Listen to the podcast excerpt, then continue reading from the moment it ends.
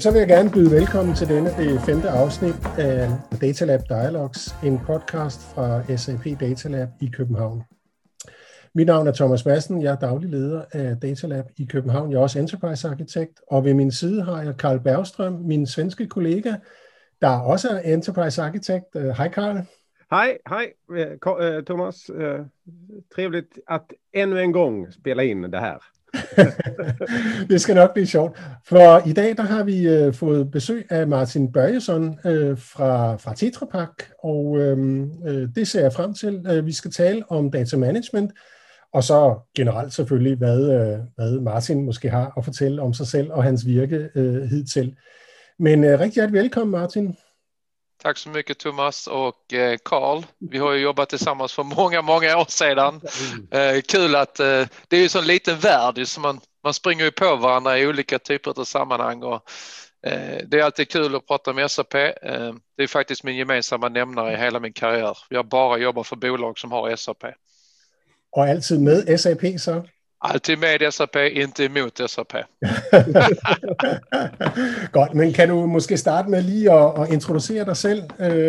Hvem er du, og hvad laver du pt? Ja, absolut. Jamen, mit navn er Martin Börjesson. Jeg er director på data management på Tetra Pak siden 1. april. Det er faktisk 3. gången som jeg er anställd på Tetra Pak, så jeg brukar skämtsamt säga att om någon kan anställningskontraktet så är det jag. Men jag har ju varit runt lite här och var, framförallt i Norden, men har ju jobbat på andra bolag utanför Tetra Pak, har jobbat på Eon som utvecklingschef på IT. Jag har varit på Mercedes-Benz där jag jobbade i deras nordiska organisation. Jag har jobbat på Vestas, så jag har ju spenderat ganska många år i Danmark. Jag jobbade på Gartner en kortare tid. Jag har också varit IT-chef på DSV, Danske Statsbanor, som jag minns tillbaka alltid med ett stort leende, eftersom det var en väldigt, väldigt spännande organisation. Och de sista 3 åren innan jag kom till Tetra Pak så jobbade jag i en liten AI-startup som heter 2021 AI. Och som nu börjar att växa och bli ett lite större etablerat bolag. Det tar tid. Men med det så betyder det ju att data och data management är ju någonting som jag mer eller mindre har jobbat med hela tiden faktiskt. Okay. Ja, jeg kan huske første gang jeg mødte dig, eller hørte om dig, det var da du var på DSB. Det er også en af de kunder, jeg har haft at gøre med tidligere. Ja. Det er jo interessant, hvad du siger om AI. Fortryder du lidt, at du fortrød det her, eller at du forlod det her, når nu det er ved at tage fart, det her 2020? Nej, man skal komme ihåg at AI er jo ikke artificiell intelligens, det er amazing innovation. Men det er ikke altid så let att få det där att få fotfäste och bygga långsiktiga relationer, och framförallt för stora bolag till att jobba med mindre bolag, för de är oftast angelägna om att jobba med de bolagen som man kanske inte är så bekymrade för om de kommer att kunna fortsätta att vara eller inte vara. Men det var en otroligt erfarenhetsrik resa där jag jobbade både med danska kunder och svenska kunder, och allting har sin tid, och ibland så dyker det upp saker när man som minst egentligen är förberedd på det och när man som minst anar det. Och jag var inne och jobbade på Tetra Pak i ett ärende faktiskt för min före detta arbetsgivare där dialogen då kom upp, ja men ska du inte kunna komma tillbaka? Så där finns så många aspekter i arbetslivet, och det är, jag har några riktigt, riktigt bra förutsättningar, och jag trivs otroligt mycket med mitt jobb. Mm. Hvad var det, der triggede dig i den der? Altså, det er jo potentialen at jobbe for. Og sen er det faktisk lidt så, at man har nok nogen type af kærlighed til sin første arbejdsgivere. Jeg började på Tetra Pak 1997 som en dålig ABAP 4-programmør, som var tvungen til at blive projektleder eller sedermere udviklere med Materials Management, MM-modulen som specialitet. Og någonstans så bygger man en relation till sin första arbetsgivare som skänker en mycket utveckling, och det är en otroligt stimulerande period, och sen så förstår man ju lite verksamhet, och det är verksamheten som ändå är det viktigaste. Så att, och då när de liksom kallar, och där är många som var kvar, och det var inte så lång uppstartsträcka utan det var liksom bara rakt in, här är uppgifterna och så rock'n'roll. Och sen är Tetra Pak ett bolag som är stabilt, det går bra, det är globalt. Där finns möjlighet att göra det rätta. Det är också väldigt viktigt. Vilket ibland inte ägarformen också väl? Alltså inte ett börs. Ja, det både ja och nej på ägarformen, för att det är privat är ju en sak. Samtidigt kan man ibland tycka liksom att det kunde varit kul att äga en del av den där företaget. Det blir svårt. Jag tänker på att skapa incitamentet, och jämför man med DSB så är DSB en arbetsgivare som hjälper 500 000 danskar att komma till och från jobbet eller till och från sin, alltså, olika typer av resor. Det är ju en samhällsfunktion. Och jag tror ju lite att ju äldre man blir så blir det lite närmare det här med ideologin, och att man måste ha någonting som inte bara handlar om vad man får i lönekuvertet i slutet av månaden, också någonting som man kan brinna för, alltså brinna igenom. Passion, precis.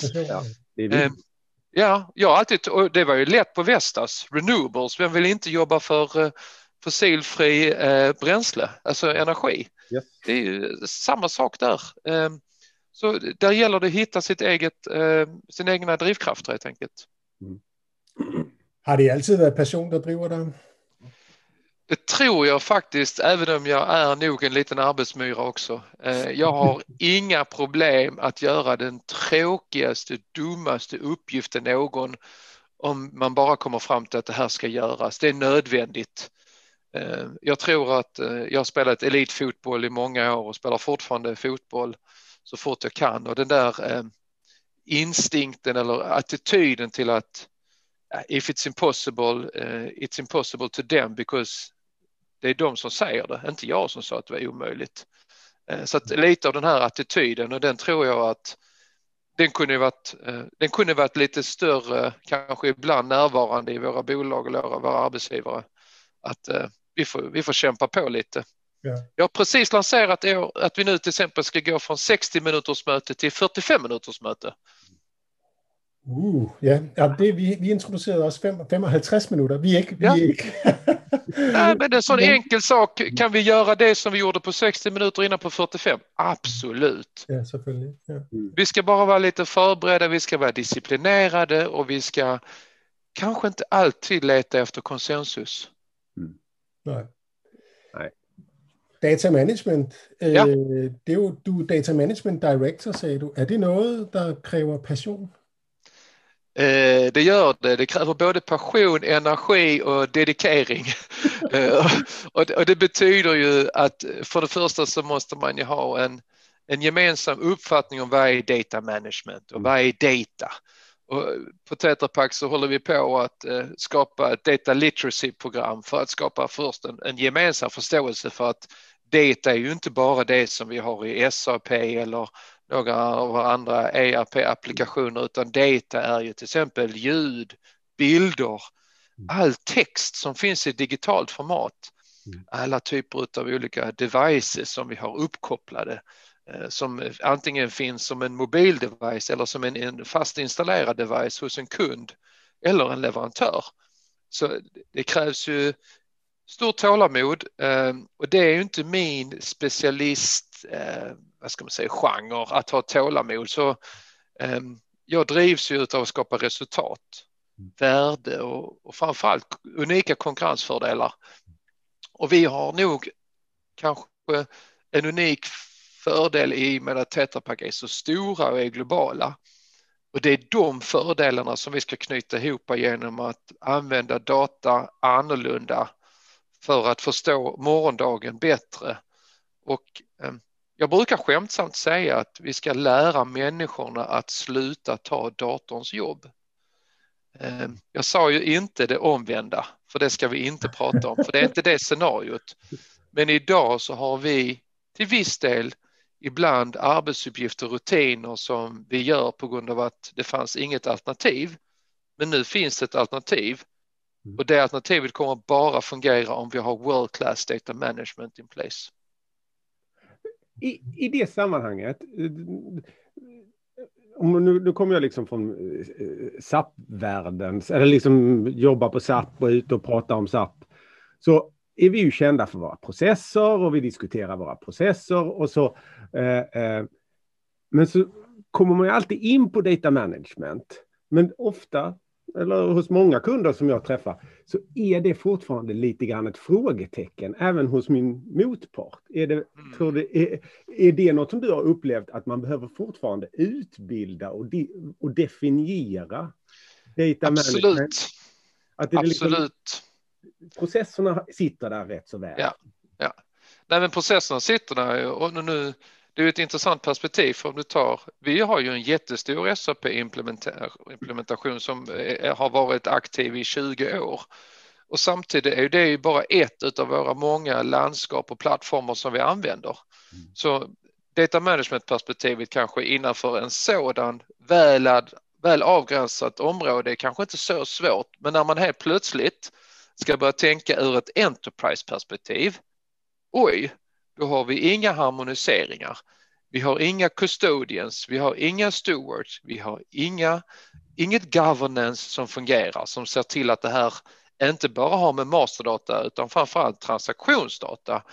Och att datan är interoperable, det vill säga att den kan flytta från en applikation eller ett landskap till ett annat landskap sömlöst. Och sen har vi ju ingen datademokratisering. Vi ser ju inte på datan, och det tror jag inte många bolag gör, som att oj, här sitter jag med data, undrar hur jag kan donera det till mina kollegor. Det är ingen som tänker så idag, tyvärr. Och det, just det doneringsperspektivet, det var jag nere och pratade om med våra EU-parlamentariker för inte så länge sedan faktiskt, det var knappt 2 år sedan, om hur jag ville donera mina personliga data till EU och till Sverige och till Region Skåne. Eftersom jag kan ju inte dra några empiriska slutsatser utifrån mina egna pulsdata för att förebygga till exempel ett högt blodtryck. Men om det är 50 000 andra i Europa som har exakt samma typ av levnadssätt och möjligheter och erfarenheter, så skulle vi kunna göra mycket bättre grejer med det vi kan idag. Men det bygger på att vi kanske ska lägga ner garden lite och se data som någonting som kan hjälpa oss, istället för att vi måste alltid skydda oss från att dela. Tar de bort mitt personnummer och mitt namn, då vet de bara att det är en kille som är född 72, och det räcker väl? Ja, ja, men det är riktigt. Det är riktigt. Det, der ligger ju något omkring datasikkerhet och data governance i det. Men många av de ting du säger där är väl också något vi prövade för, måske inte så allt favnende, men det här med att pröva och säkra governance, harmonisering osv. Det prøvede vi jo med Enterprise Data Warehousing-projekterne for, hvad er det, 10 år siden eller noget i den stil. Hvorfor tror du, at det... Altså, hvad er det, der gør, at vi måske får succes med det denne gang? Jamen, jeg tror, at... Jeg har jo set vårt grundmaterial til vår Enterprise Data Strategy, og när jag tittade på det utan att vara för provocerande eller disrespektfull, så sa jag att detta här är ju intressant, men det är ju tråkiga kommentarer, sa jag. Vad menar du tråkiga? Ja, men det fokuseras ju på att den här datan som de gnäller över, av att den inte är harmoniserad, inte tillgänglig, inte korrekt och inte lätt att nå. Det bygger på att vi bara jobbar med det jag kallar för reaktiv rapportering. Antingen business intelligence eller dashboards. Nu har det ju dykt upp ett annat element på vår spelplan som heter artificiell intelligens, som skapar oss en annan projektion på vad vi kan göra, vad är det för möjligheter. Enkla binära klassificeringar, ja, nej, etta, nolla, alfa, beta, vad ska vi göra? Och den typen av sånt, det finns ju idag och det existerar ju i verksamheterna, och då får datan ett helt annat avkast. Alltså då pratar vi ju inte bara om att hur intressant är det att titta på gårdagens statistik över hur många kunder vi förlorade? Ja, det är inte mycket vi kan göra åt det. Hur intressant är det istället att titta på vilka kunder är det som vi eventuellt kommer förlora imorgon? Med precision från 0 till 1. Eller som jag skämtsamt brukar prata om med HR-folket. Vill ni veta vem som ska säga upp sig nästa månad? Då blir det några nya frågor på bordet som vi aldrig har haft. Och då frågar de, kan vi ta det? Ja, det kan vi, men då kommer vi in på ett sånt område som etisk data. Vill vi göra så med vår data?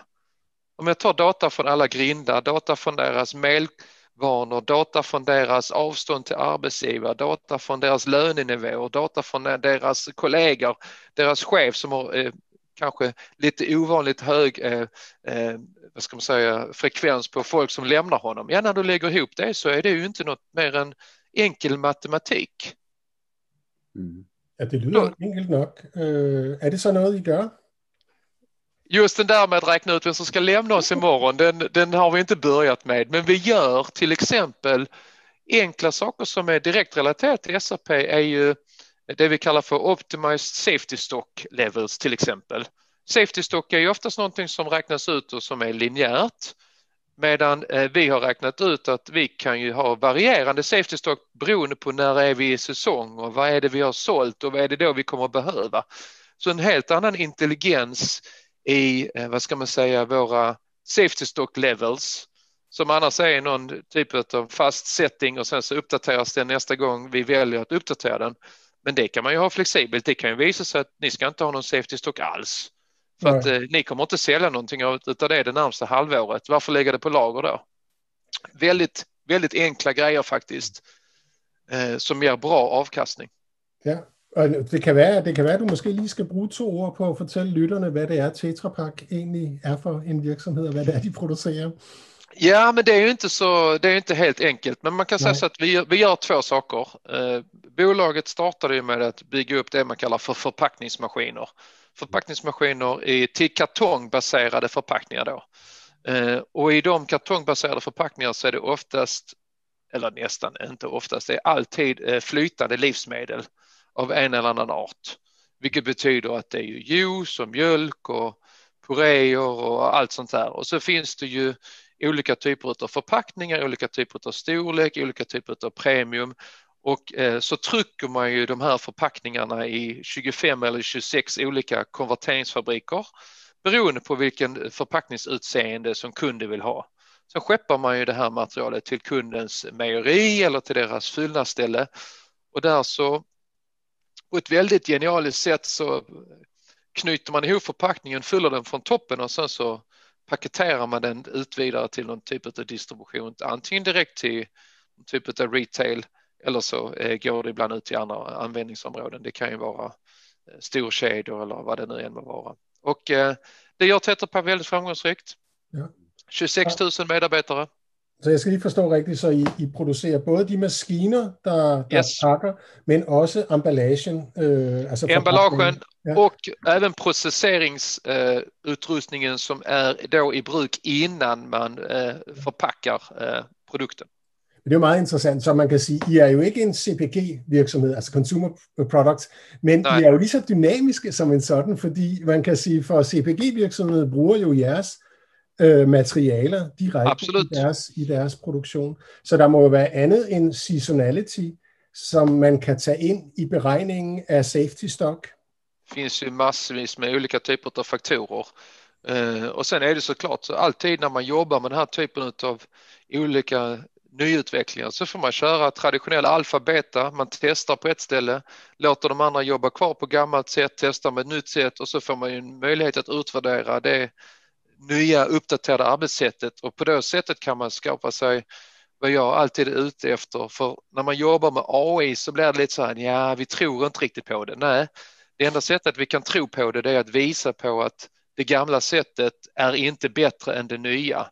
Så därför så låter vi en del av verksamheten fortsätta med det gamla och så påvisar vi det nya med antingen ett segment eller en geografisk implementering, vilket gör att då kan man börja göra alfabeta.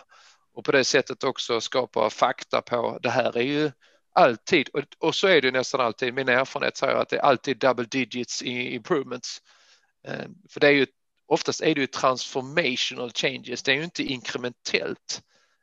Utan det handlar ju här om att vi har ju 2 saker där människan är underlägsen datorn. Det är ju memory och computing. Vi kan inte beräkna alla de processerna och göra en uträkning av det. Och vi har ingen memory-kapacitet som människor som kan konkurrera med datorn. Och det är där vi ska använda det här. Mm. Sen så finns det ju massvis med olika teknologier. I mina andra områden har vi gjort fantastiska saker med text. Enkla saker som CV-skillsetting. Skillsätta ett CV på 5 sekunder. Det tar inte 5 sekunder för människor, och guess what, de missar grejer också. Gör inte modellen. Hvis vi lige prøver at vende tilbage til data management som koncept, altså hvad lægger du i det en gang til? Altså vi har talt lidt om AI jo, og der er nogle konkrete use cases, nogle projekter, men man skal vel, du talte også om en enterprise-strategi, der skal vel også skabes en eller anden form for fundament, som gør, at man har en basis, med hvilken man kan bygge de her forskellige projekter. Altså hvordan arbejder I med data management? Er det en lige del det at lave et fundament, og så arbejde med de her individuelle projekter? Vi har en Enterprise Data Management Program. Det er et 3-årsprogram, og der har vi då en af de områder, som vi kalder for Data Foundation. Så der i første hand så bygger vi jo en Enterprise Data Guidelines, som er både teknologi og business agnostic guidelines for hur vi ska hantera data. Och då har du till exempel sånt som vi har ju någon typ av compliance, sensitivity and classifications. Det är de enkla sakerna, de finns ju sedan tidigare. Men ethical guidelines till exempel, business rules, data governance, det vill säga var vi ska lagra det, hur vi ska lagra det. Vi har också data management i sig själv, och det är det ju inte data management övergripande, utan då är det hanteringen av både delning och styrning. Det vill säga olika typer av, ska man säga, chapters eller kapitel i den här guidelinesen som är totalt oberoende på om det är data som ligger i P2, så vårt produktionssystem, eller om det är data som ligger i SAP.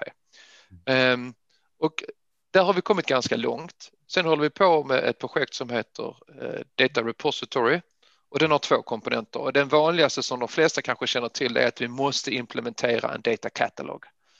En data catalog är ju asset inventory-verktyget för var är datan? Hur kommer jag åt datan? Vad är det för lineage på datan? Det är ju också det verktyget som ska hjälpa oss att harmonisera taxonomy.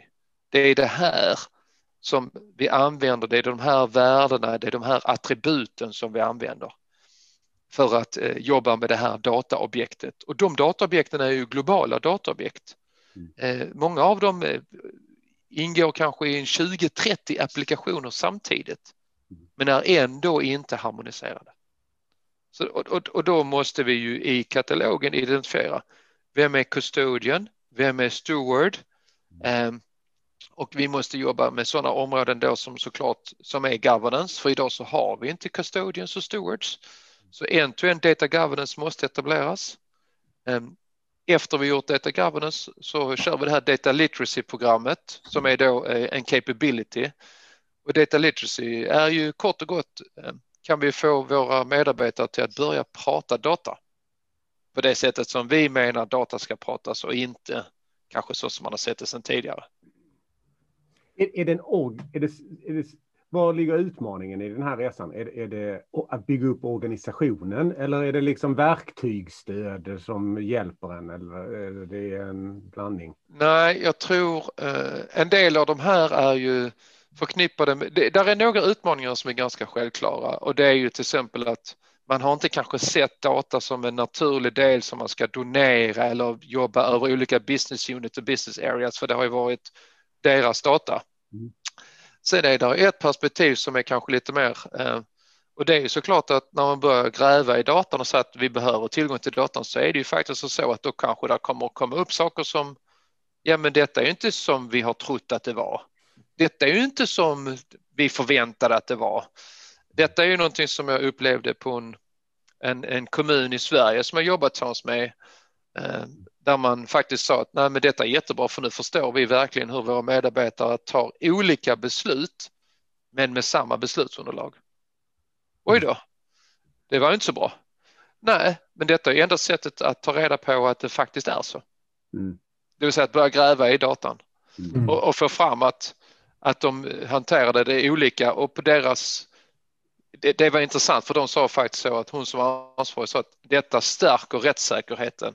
Det försvagar inte den. För att det är bara med transparens som man kan göra någonting åt det. Annars är det bara vi tror eller vi har en intuition att det är så. Men det är ju verkligen så. Okay, det lyder meget interessant det her med datakatalog, og på en eller anden måde så fornemmer jeg, at det er omdrejningspunktet måske for jeres strategi. I stedet for, at man i gamle dage havde det her datavarehus, hvor man lavede en altfavnende datamodel, som ligesom var den endegyldige sandhed, og der skulle alt data ind, så har I et katalog i stedet for, som egentlig bare peger på de forskellige steder, hvor der er data. Og hvis jeg forstod dig rigtigt, så er der nogle custodians til de her forskellige data, og man kunne jo sige, at hvis du ejer af data i P2 for eksempel, så er det dit ansvar at udbyde de her data fra P2 i det her datakatalog. Er det rigtigt forstået? Helt riktigt. Både at den finns tillgänglig och att den är korrekt. Och faktiskt är det så att vi har aktivt valt bort data ownership som en term. Vi jobbar bara med custodians och stewards, för så fort det blir ownership så blir det en politisk diskussion om vem som ska äga. Ingen äger någonting här, utan detta tillhör Tetra Pak. Mm. Däremot när du pratar om custodians och stewards så pratar vi om ansvar. Ansvar att göra det tillgängligt, ansvar att det är korrekt. Och då kommer inte kön vara så himla lång att ta ansvar. Mm. Och vi måste sätta ansvaret så nära det området där datan skapas. Det vill säga att man har möjlighet att korrigera det när det då blir fel. Och att vi har någon som kan ta det ansvaret när det så behövs. Och katalogen är ju det verktyget, det kommer ju vara. Jag har ju en dröm att vi ska upprätta, jag brukar kalla för ett Tetra Paks Data Supermarket, men där man alltid går in som i ett supermarket och så är det alltid färska varor på hyllan. Men det kostar ingenting. Och du kan lita på att du kan använda det i din typ av matlagning eller som en del av dina ingredienser för att göra ditt jobb. Och det är bara det stället som du behöver gå på för att kunna hämta din data. Och det ska ju under förutsättning att det inte är highly sensitive eller highly classified vara tillgängligt vid dubbelklick. Mm. Svårare än så ska det inte vara. Mm. Och där är vi ju absolut inte idag. Så men, vi har ju... Ja, forlåt. Ja, det er meget interessant, men der er den udfordring, som du selv skitserede tidligere med, at visse af de her forretningsobjekter, de findes 20 forskellige steder i jeres organisation, og har en anderledes måske flavor de her forskellige steder. Ja. Der kan man sige, hvis man lige kort pauser, og så ser på, hvad vi i SAP forestiller os i sådan en verden. Vi forestiller os egentlig ikke, at man kan fikse det. Men man i stedet har de her forskellige entiteter, de lever deres liv lokalt, måske regionalt, men man skal sørge for, at der er en eller anden form for fælles mængde, en fælles forståelse af, hvordan de her data skal repræsenteres på en global vis. Hvordan har I tænkt jer at løse det problem? Ja, men det er jo præcis det, som vi holder på med nu. Det er jo, at vi har jo indsett, at dette er en ganske stor elefant. Med 26 000 medarbetare och kanske 1200 applikationer. Vi räknar med att cirka våra core applications är väl någonstans mellan 100 och 120.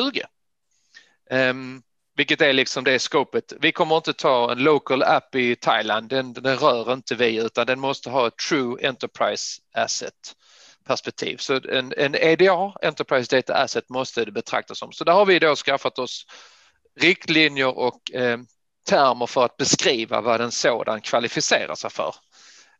Däremot så det som kommer därefter är ju att vi har valt att tillsammans, eftersom Tetra Pak la en helt ny strategi förra året, en affärsstrategi som är 10 år, den innehåller 60 olika program, så har vi valt att jobba med ett av de områden som är kanske det viktigaste för Tetra Pak, och det är kvalitet. Innanför kvalitetspillern som finns, så finns det då ett program som till exempel tittar på hur man, inte idag, men hur man i framtiden ska kunna förstå att det problemet som ni hade i Mexiko igår, det har vi i Italien idag. Och det är ju bara data som möjliggör och kan då sättas i sammanhang mellan det, för det är samma typ av förpackningsmaskin, det är samma typ av förpackningsmaterial och det är samma komponent som har gått i sönder. Men vi har inte organiserat det på ett sådant sätt att vi kan återanvända våra erfarenheter. Och det är på det sättet som jag sa innan, att då vill vi ju flytta från den mänskliga minneskapaciteten över till den digitala. Så att varje gång vi löser det problemet så, detta problemet har vi sett 20 gånger innan. Mest sannolika lösning att applicera på detta problemet är enligt prioritering 1, 2, 3. Om ingen av de där tre funkar, då har du skaffat dig ett unikt problem. Det har vi aldrig sett förut. Okej, Då kallar vi in de tuffa killarna och tjejerna så får de lösa det. Men det bygger ju på att vi ska kunna återanvända. Så vi brukar säga så att, och det är faktiskt ett jättebra område och vi jobbar specifikt med den gruppen nu från data management perspektivet. Så alla våra projekt ska vi verifiera med dem att det här verkligen makes sense. Så data literacy och data guidelines och data repository och data democratization är ett annat som är jätteviktigt hos oss. För de har redan berättat för oss, vi har inte tillgång till den datan som vi skulle vilja behöva ha för att kunna lösa problemen mer effektivt. Varför har ni inte det? Nej, de släpper inte på det. Ah, okej. Så där får jag ju komma som neutral, vad ska man säga, negotiator och försöka få dem till att förstå att vi ska koppla ihop de här systemen. Men det finns ju ingen mening att koppla ihop någonting som inte är harmoniserat. For de kommer ikke at prate samme språk. Nej, jeg skulle lige til at spørge. Det er jo ikke nok, at man bare har adgang til data gennem en eller anden tunnel. Det er jo ikke at gøre det demokratisk, hvis man skal være specialist for at få fat i det. Nej, plus at alle ved jo, at en af de saker, som vi også saknar i dag, er, at vi ikke har noget data quality control system. Vi har ingen kontroll ved entry point på, at den her datan faktisk verkar rimelig som er inknappad. Så du kan ju, vem som helst kan skriva Donald Duck i error description och det är ingen som läser att säga, nej men det är inget Donald Duck problem detta här, det är ju problem med slutvikaren eller det är problem med något annat. Eller helst ska de inte skriva någonting alls för de ska använda strukturerad information och bara välja ur en rullgardin så att vi kan skaffa erfarenheten så att den inte blir personligen. För annars blir det problem, så fort vi har fri text så är det mycket svårare. Ja. Det lyder jo som en titanisk opgave. Der er jo et utal af forskellige systemer sikkert, hvor man indtaster og får informationer. Så det er jo forskellige løsninger, der skal i spil. Eller kunne man forestille sig en global service, som var i stand til at sætte sådan nogle regler op? Man kan jo sige så, at jeg har uppgiften at sætte upp reglerna, men jeg kommer ikke kunna bestämma själv vad reglerna ska vara. Nej. Jag måste facilitera det, och det är klart att samma sak där, då måste man ta ett område så jobbar man med det och sen så skaffar man erfarenheterna utifrån det området för att sen kunna visa för andra områden inom Tetra Pak att this is what good looks like och då måste det egentligen bara komma överens om en standard och det betyder ju också att till viss del att någon får kanske lägga ner sin personliga preferens, men så vitt jag vet så har aldrig bolag fungerat speciellt bra om man jobbar med personliga preferenser. Det är ingen framgångsfaktor. Nej. Så hvordan synes du, I klarer det så, hvis du skulle... Ja, men altså, det er så her, at man kan sige så her, der er vel olika typer at klare det. Alla vet ju att det här är en ganska stor uppgift, och den är ju också strategiskt prioriterad faktiskt internt. Och jag tror att de största farhågorna var ju såklart, hur ska vi liksom hålla oss sysselsatta? Men jag började i april och nu har jag 8 projekt som pågår samtidigt och det känns någorlunda bra och vi ska accelerera det och så ska vi samtidigt bygga erfarenheter och så jobbar vi ju oftast med lite MVP-perspektivet, det vill säga att vi försöker inte göra den förkromade lösningen utan till exempel så jobbar vi med 4 olika katalogperspektiv just nu. Olika 4 katalogleverantörer bara för att få lite skin in the game och folk kan förstå och få känna på det. Istället för att försöka beskriva Tetra Paks alla krav, för då kommer det ta ett par år till innan vi kommer ut med någonting. Och det är ingen som har lust med det där. Jag har absolut inte varken lust eller tid att vänta på det, utan vi ska ju ha någonting till sommaren. Då ska vi ha en katalog. Sen kommer det ta tid att fylla på den såklart. I detta sammanhanget, om man går ett steg närmare produkterna, hur använder ni och tänker kring hyperscalers förmågor, SAP, Google Cloud, Azure, SAP? Hur ser ert landskap ut? Har ni allting eller har ni valt? Eller? Alltså jag tror så här, jag har faktiskt, Kalle, försökt hålla mig så långt borta från de typerna av diskussioner angående teknologi och så vidare. Och det har jag faktiskt alltid försökt göra, för att det är inte riktigt mitt vad ska man säga, mitt starka område. Men vi har ju en multifacetterad teknologiplattform idag. Vi jobbar ju med jättemånga olika leverantörer. Men det som är genomgående är ju nästan alltid att det är någon av de som är stora, väletablerade, som kommer finnas kvar även imorgon. Och vi har ju ett stort footprint hos er. Vi har ett stort footprint hos... vi jobbar bland annat rätt mycket med Azure-teknologi också idag ju. Och det tror jag att vi kommer fortsätta göra. Jag tror ju att olika typer av leverantörer börjar att samarbeta. Det blir lite så frenemies, du vet, enemies becomes friends. Och det är ju det man ser också idag ju. Och man kommer inte, jag tror inte man kan tvinga över kunderna i okej, det blir, ni kan bara jobba med Azure. Nej. Vi har lite Azure och så har vi lite Google Cloud och så har vi kanske mycket lite AWS och sen tittar man så har vi lite SAP och nu Sverige och kyrkan, så har vi lite Salesforce här borta. Och det som är genomgående med detta här, och det är ju egentligen det som är det viktigaste, är att oavsett vilken applikation och vilken teknologi så är dataobjekten mer eller mindre de samma. De kommer, teknologierna, deras popularitet, den kommer gå upp och den kommer gå ner. Men tro mig, en sån komponent som QSV, som du kanske kommer ihåg, Quality Size Variant, är ett ultracentralt objekt på Tetra Pak. Oavsett vilken teknologi så kommer det bestå. Ja. Och då blir det lite mer så teknologifrånkopplat till att katalogen kommer innehålla olika typer av komponenter. Ibland blir du kvalificerad för mig som en enterprise data asset. Och ibland så kommer det åka ut för att du blir ersatt. Eller du kommer komma in för att du har fått så pass mycket footprint i företaget att du numera är en global lösning. Och den växer i omfång och användningsgrad. Så att jag tror det där ser jag ser väldigt positiv på de olika typerna av både samarbete och möjligheter. Och sen så många av de här sakerna är ju att vi vill ju skapa oss fördelar. Som jag sa innan, är du den största i världen och har den största installerade installed base, ja men då ska vi väl inte uppfattas som vi aldrig sett problemet, för det stämmer ju inte. Vi har ju sett det, det är bara att vi har inte kopplat ihop det. Nu, jeg kunne tænke mig lige at dykke lidt ned i det her med MVP, så I bygger jo MVP og prøver at være agile og få skin in the game.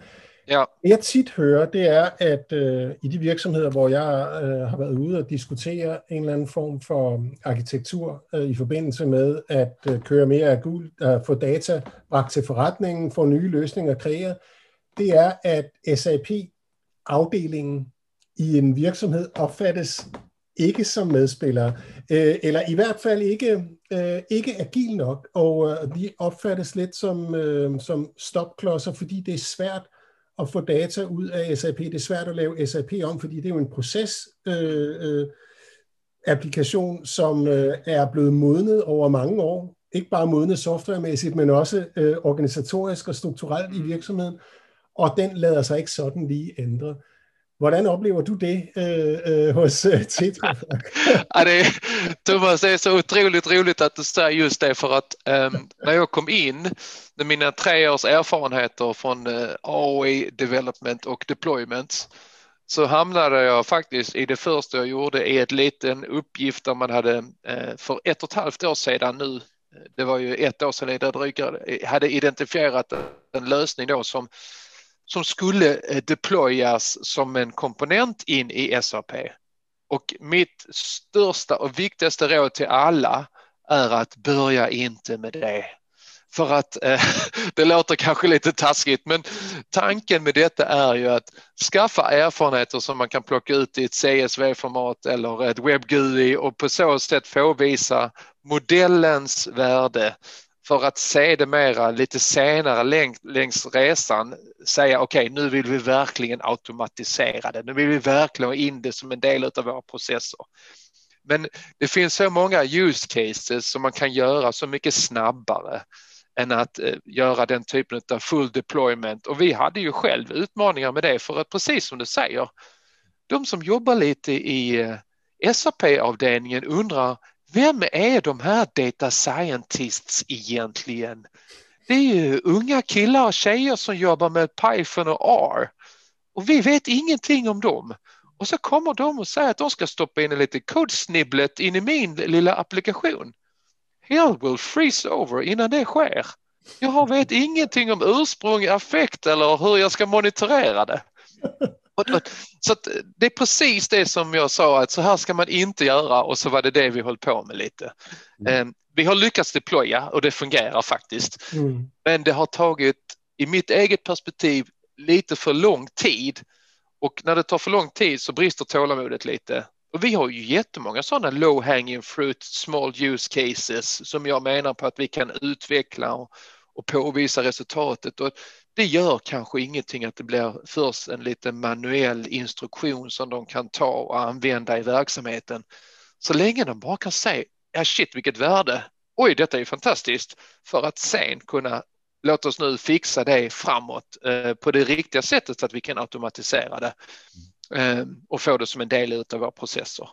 Men jag tror att intelligensen, att komma till intelligensen, det tar inte så lång tid.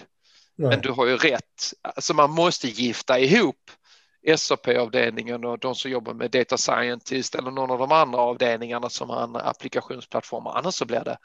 För det är först då det blir någon verkligt resultat ju. Ja, altså jeg har den forestilling, at altså, når du skal lave nogle algoritmer, noget machine learning, AI, lad os kalde det, det kan være mange forskellige ting, så er der er jo to sider af det. Enten laver du nogle modeller for at tage nogle strategiske beslutninger, prøv at hitte ud af, hvordan skal investeringen være i fremtiden, hvad ved jeg. Præcis. Men der er jo også nogle scenarier, hvor det er meget procesnært. Altså man laver nogle modeller, som sikrer, at den daglige drift hele tiden fungerer bare en lille smule bedre. Ja. Og at alle de der, kan man sige, beslutninger, der skal tages i dagligdagen, de bliver nu automatiseret. Og selvfølgelig er det at tage den rigtige strategiske beslutning ekstremt vigtigt, men der, hvor der virkelig sker noget på bundlinjen, det er vel, hvis man kan spare noget i den daglige drift ved at bruge de her ting procesnært. Så det er vel meget afgørende, at de her løsninger kommer ind i det, der er procesnært. Og hvordan det er, og er SAP gearet til det? Kan vi det? Ser du nogle... Ja, men jeg tycker så här. Jag tycker att ni har en utmaning som är kanske lite större. Och det är ju så till så att ni själva har AI implementerat i era typer av dagliga funktioner. För just därefter så kan man göra det mycket mer. Och ta sådana enkla kognitiva erfarenheter som man skapar. Till exempel, jag har ju själv pratat med... andra av era medarbetare. Till exempel man har ett purchase info record som säger att delivery lead time är 14 dagar. Men när de alltid levererar efter 10 dagar, borde inte det där lära sig någon gång? Borde det inte uppdateras till 10? Och sen kan du bara extrapolera allt på det där, för att ni har ju alla förutsättningar för att skapa en väldigt intelligent och nästan så self-learning, self-healing applikationsplattform. Så undrar jag, varför gör man inte det? Ja, men det gör vi faktiskt nu. På ES4 så är situation handling, som vi benämner det som, att mönstret i hur vi använder processen triggar en alert som vi då antingen, så att säga, att vi ser att precis det du skriver, om det just finns för purchase info. Ja, men det kvittar ju. Men det var liksom, bara ett exempel. Mönster, som säger att det här är avvikelsen.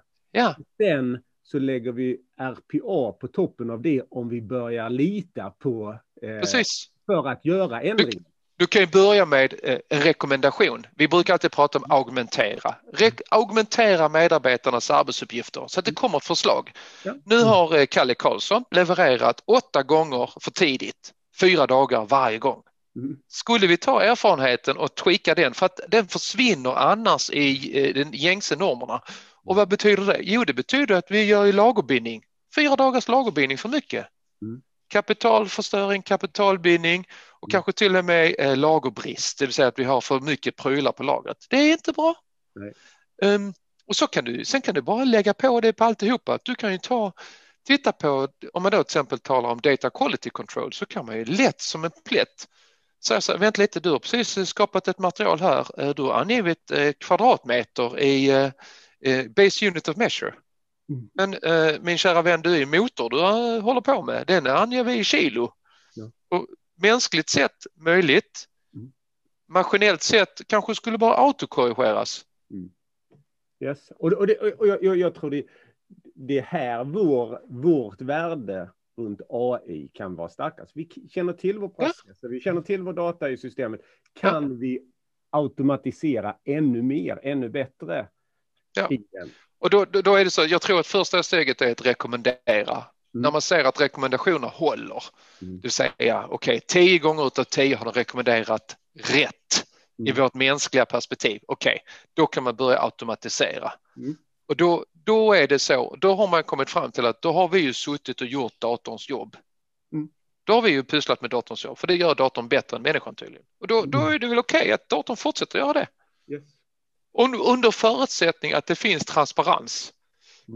Ja, så man ser vilka var de 10 kriterierna som fick mig att ändra den här. Precis. För har du ingen transparens så har du ingen spårbarhet. Och har du ingen spårbarhet så har du mer eller mindre förlorat ditt företag. Så dit kan man ju inte dra det. Nej. Men vi har rätt mycket att göra innan vi är där. Ja. Yes. Så det är ju, jag tycker att vi sitter på en fantastisk potential. För vi har så mycket... Vi har ju så mycket av de här binära klassificeringarna.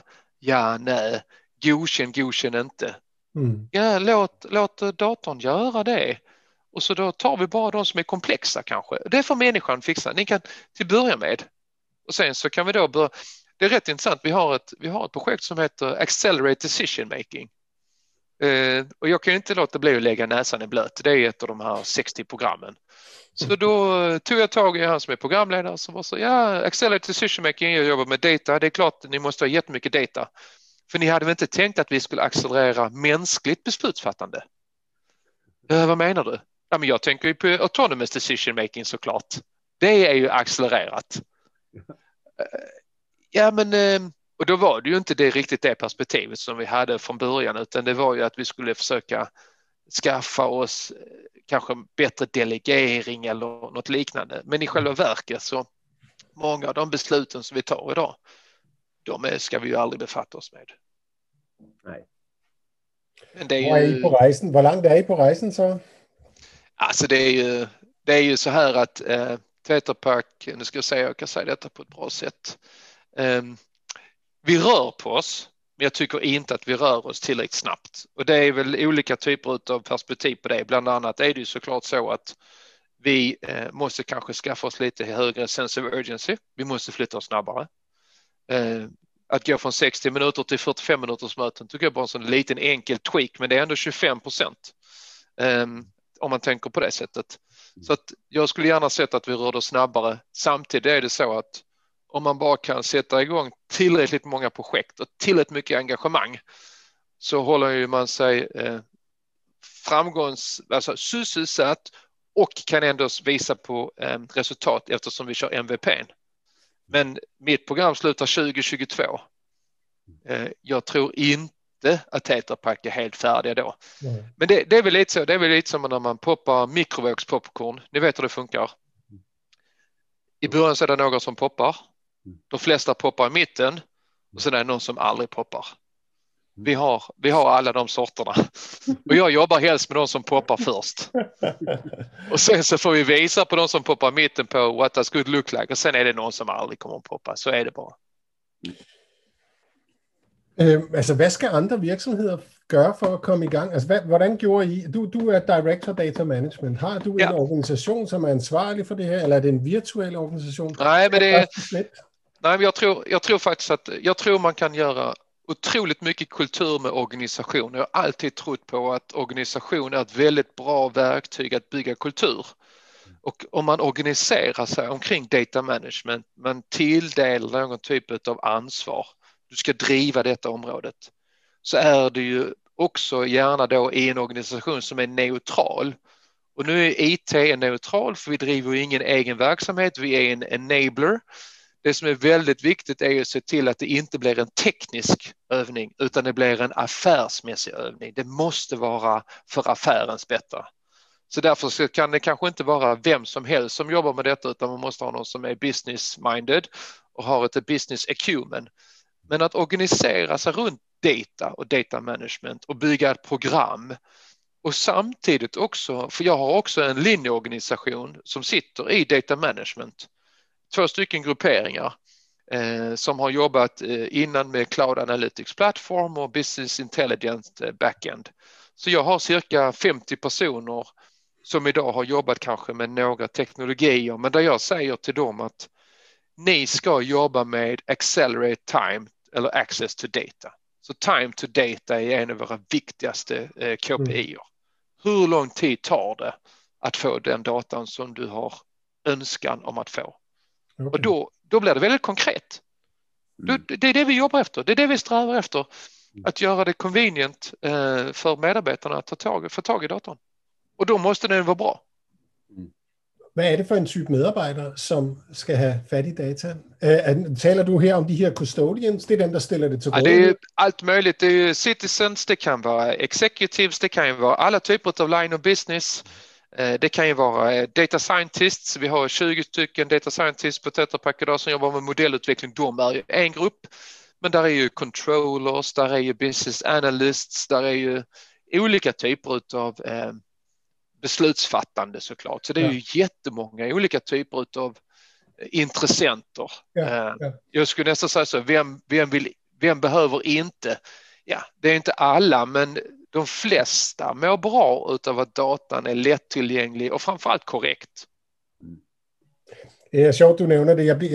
Jeg kan ikke lade være med at referere til SAP TechEd her for nylig, hvor Jürgen Müller, vores CTO, han talte om skabere, at vi i SAP gerne vil enable det at skabe nye løsninger.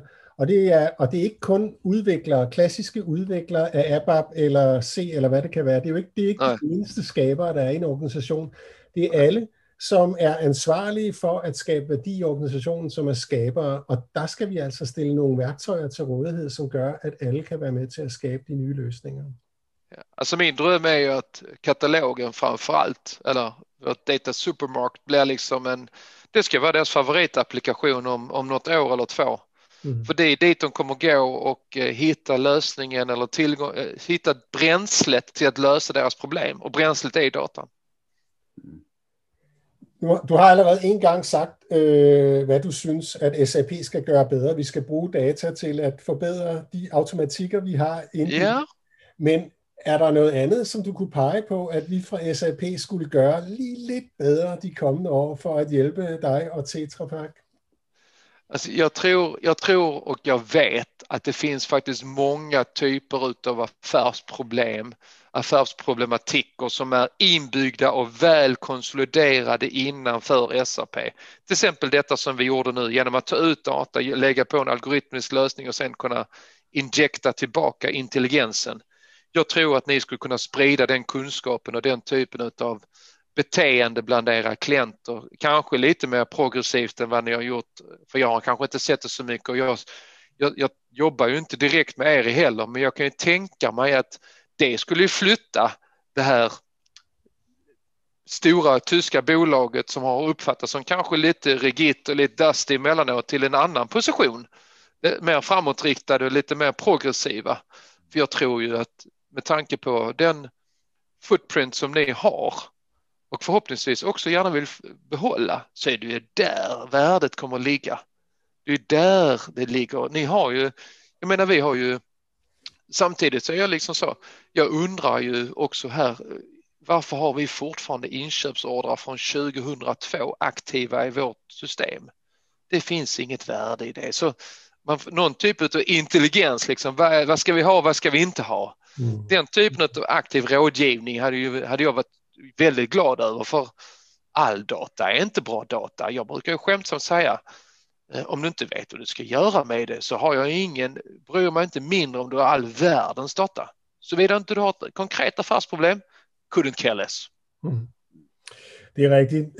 Du har fullständigt rätt, men omvänt så når en SAP-kunde går in och ska definiera ett arkiveringsprojekt, måske ska hitta ut att nu ska vi slippe av med något, så er det meget svært, meget, meget svært at tage den endelige beslutning. Det er forbundet med den højeste grad af bekymring at slette nogen former for data. Men bare en pointe. Det er noget kultur også. Det är något kultur. Ja, men så är det ju. Men samtidigt är det väl samma personer som glömmer över, som gnäller lite över att de tycker inte performance är bra nog. Nej, men tro fasen det är. Varför inte på? Nej, men det är för att du ska trava igenom den här skiten från 2002 varje gång. Alltså det finns ju viss intelligens i det där såklart ju, men det, där är det otvivelaktigt så att one size does not fit all. Så där måste man ju någonstans ha någon typ av, kanske är det också ett inbyggt beteende som aldrig blivit implementerat, som man är rädd för att okej, nu tar vi verkligen den här tjuren och sen kör vi detta varje år. Och vet du vad? Vi slänger inte det, men det tar en dag extra att rulla tillbaka det. Är det okej? Ja, det är det faktiskt. Det får mig til at tænke på, altså jeg kender ikke historien i detaljer, jeg har kun set det i medierne, men IT-direktøren for DSV i Danmark, det er jo transportfirma. Ja, jeg kender Orholm. Der var en historie i medierne om, at de var begyndt at slukke systemer. Ja, men det stemmer. De købte Panalpina, vel? Ja. Jesper Ries, det är ju inte så konstigt. Alltså, ibland så måste man vet kanske inte riktigt om servern faktiskt genererar någon typ av enabling function eller inte. Då släck och så håll för öronen och så ringer de på servicedesken så slå tillbaka switchen och sen så kanske... Och har man ingen governance så har man ingen mappning. Vad ska man göra då? Man kan ju inte bara fortsätta betala. Ja. Rigtigt. Vi skal vel til at runde af. Det har været rigtig spændende, Martin. Carl, inden vi lige runder af, har du et emne, vi lige skal berøre? Nej, jag tycker det har varit ett intressant samtal. Jag vet att detta är... Det är inte min kärnområde kompetensmässigt, men det är ju en fråga som hela tiden liksom bubblar upp. Och därför har jag lyssnat på ett givande samtal. Mycket intressant. Jag tror kontentan och konklusionen måste vara att organisera sig omkring det, koppla det mot affärsstrategin så det inte blir tekniskt. Det finns ingen mening att bli data obsessed, utan här är business obsessed with the use of data. Sen så är det olika typer av konsumenter. Data scientist-gänget är ett gäng som är otroligt glada över att vi börjar jobba med detta. Men många andra också. Men jamen, jeg er enig med dig. Det skal jo ligesom starte i forretningen. Og hvordan... Har I en eller anden form for enablement af business developers i forhold til at fortælle, hvad der er muligt og ikke muligt i Tetra Paks data management-landskab? Ja, det är så att vi är väldigt försiktiga med att förklara vad som är möjligt och inte möjligt. Vi vet ju om att vi inte sitter på en guldgruva idag eftersom datan är både spretig och oftast av väldigt, väldigt dålig och låg kvalitet. Vilket innebär att det vore en katastrof om alla hade vaknat upp samtidigt. Så att, ja, så är det lite så. Så att vi får hämta de här, vad ska man säga, guldkornen som vi vet om att, och då är faktiskt SAP oftast ett av de områden där det finns en välstrukturerad datagrundlag och där finns databaser där man kan göra extrakt och så vidare. Och de är oftast ganska bra jämfört med många andra applikationer. Så att innan man går ut och pratar om vad är den verkliga affärsmöjligheten så kollar vi faktiskt på, har vi bränsle som gör att vi eventuellt kan adressera det? För har vi inte bränslet så kommer det gå 6-12 månader igen innan vi kan få något nytt utarbetat och vi kan verkligen göra, vad ska man säga, verklighet utav våra drömmar. Så man måste tänka sig för väldigt noga där så att man inte går ut och lovar guld och gröna skogar sen så börjar man gräva i datan som de då har tillgängligt och så visar sig. För alla har ju alltid datan. Det de inte vet är att datan oftast är kass. I det sammanhanget så stöter jag på den här diskussionen mellan hyperscalers. Att det finns liksom en tro att bara flyttar vi den till den här data laken till de här fantastiska verktygen som finns någon annanstans så kan vi göra magic. När det egentligen kanske finns strukturer på datat i SAP. Som liksom, där kan vi förstå. Annars fall måste vi liksom bygga den strukturen vid sidan om. Och den där Men då att det är en diskussion som vi ofta landar i, att men här är det ju struktur, varför ska vi flytta den till något ostrukturerat? Ja, alltså, så ibland så måste man ju tänka på hur man organiserar sig. Mm. Ett av de största utmaningarna som vi har är att vi har ju massvis med untapped data. Då, det lyckades jag framför att vi var CFO, jag tror han gick i taket, vi sa att vi hade severe data leakage. Det var kanske inte rätt term att använda, men vad jag menar med det var att vi tog emot jättemycket data varje dag, men vi organiserar inte den och strukturerar inte den. Så att vi har ju en princip som vi kallar för FAIR. Den blir inte findable, accessible, interoperable och reusable. Så ett telefonsamtal från en kund, och så är det nästa dag ringer en annan kund med ungefär samma typ information, som inte spelas in och görs till en digital asset, är ju untapped data. Vi lär oss alltså ingenting. Och det är ju jäkligt dumt att inte lära sig någonting när det finns goda förutsättningar att skapa en digital footprint på alla de interaktionerna. Så, och då har det ingenting att göra med om det ligger hos någon hyperscaler, eller, för det handlar mer om hur tar jag emot den. Precis, vi har inte ens fångat den. Så det är ett av mina andra projekt som jag håller på med, ett POV på untapped data. Så vi ska gå från en telefonservice över till en enkel, ni vet, ServiceNow eller Remedy, eller, så att vi får någon typ av footprint på vår interaktion. Mm. Och då ska den ju inte vara fritextbaserad, utan då är det ju någon typ av väldigt välstrukturerad data capturing. Mm. Och så börjar vi bygga på det. Ja, der var lige for lige at skifte tilbage til MVP'erne, det synes var interessant. Er det sådan, at I har et slags innovation lab, som spytter de her MVP'er ud og prøver at overbevise forretningen om, at det er en god idé, eller er det mere virtuelt organiseret? Og at... Ja, det er mere virtuelt, men vi har bestemt i vårt program at vi skal jobbe med MVP'er utav flere perspektiv. Data management er et nytt område. Vilket innebär att även om vi är några som har lite erfarenhet så vet vi ju inte allt. Vilket innebär att de första leveranserna blir någon typ av sjösättning för att skaffa sig lite erfarenhet och testa av. Och sen vid nästa version, som till exempel, vi gör ju en Data Catalog version 1. Sen i början på 2022 så gör vi Data Catalog version 2. Då ska vi pilla bort allt det som vi inte behövde, lägga till det som vi insåg i början att vi inte behövde, men som vi senare insåg att vi behövde. Mm. Så att vi hela tiden bygger de här, jag ska säga, ja, det är minimum viable products, någonting som är användbart, skapar någon typ av stabiliseringsö, får erfarenheter, sätter nästa version och så bygger vi på det sättet. Så att tro att man kan omfamna allt, det är väldigt naivt och lite överambitiöst. Dessutom är det ju tråkigt att hålla på med sådana långa projekt. Det händer ju aldrig någonting. Nej, det är riktigt.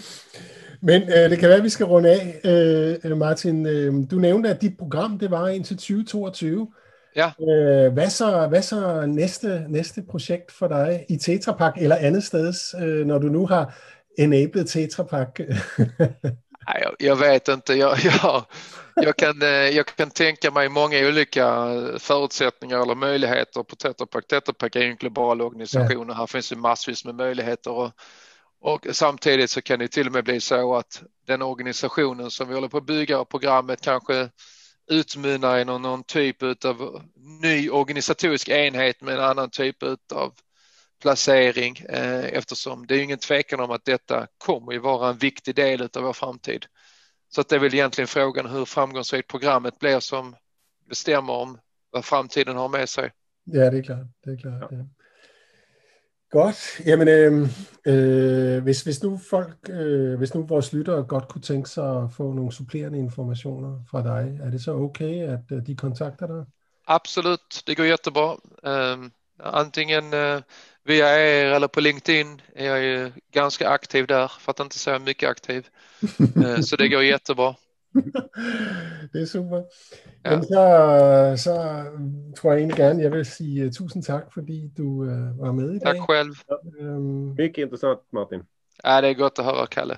Og det var så Martin Börjesson, Director Data Management hos Tetra Pak, der på Zoom gæstede SAP Data Lab i København, et værksted for data.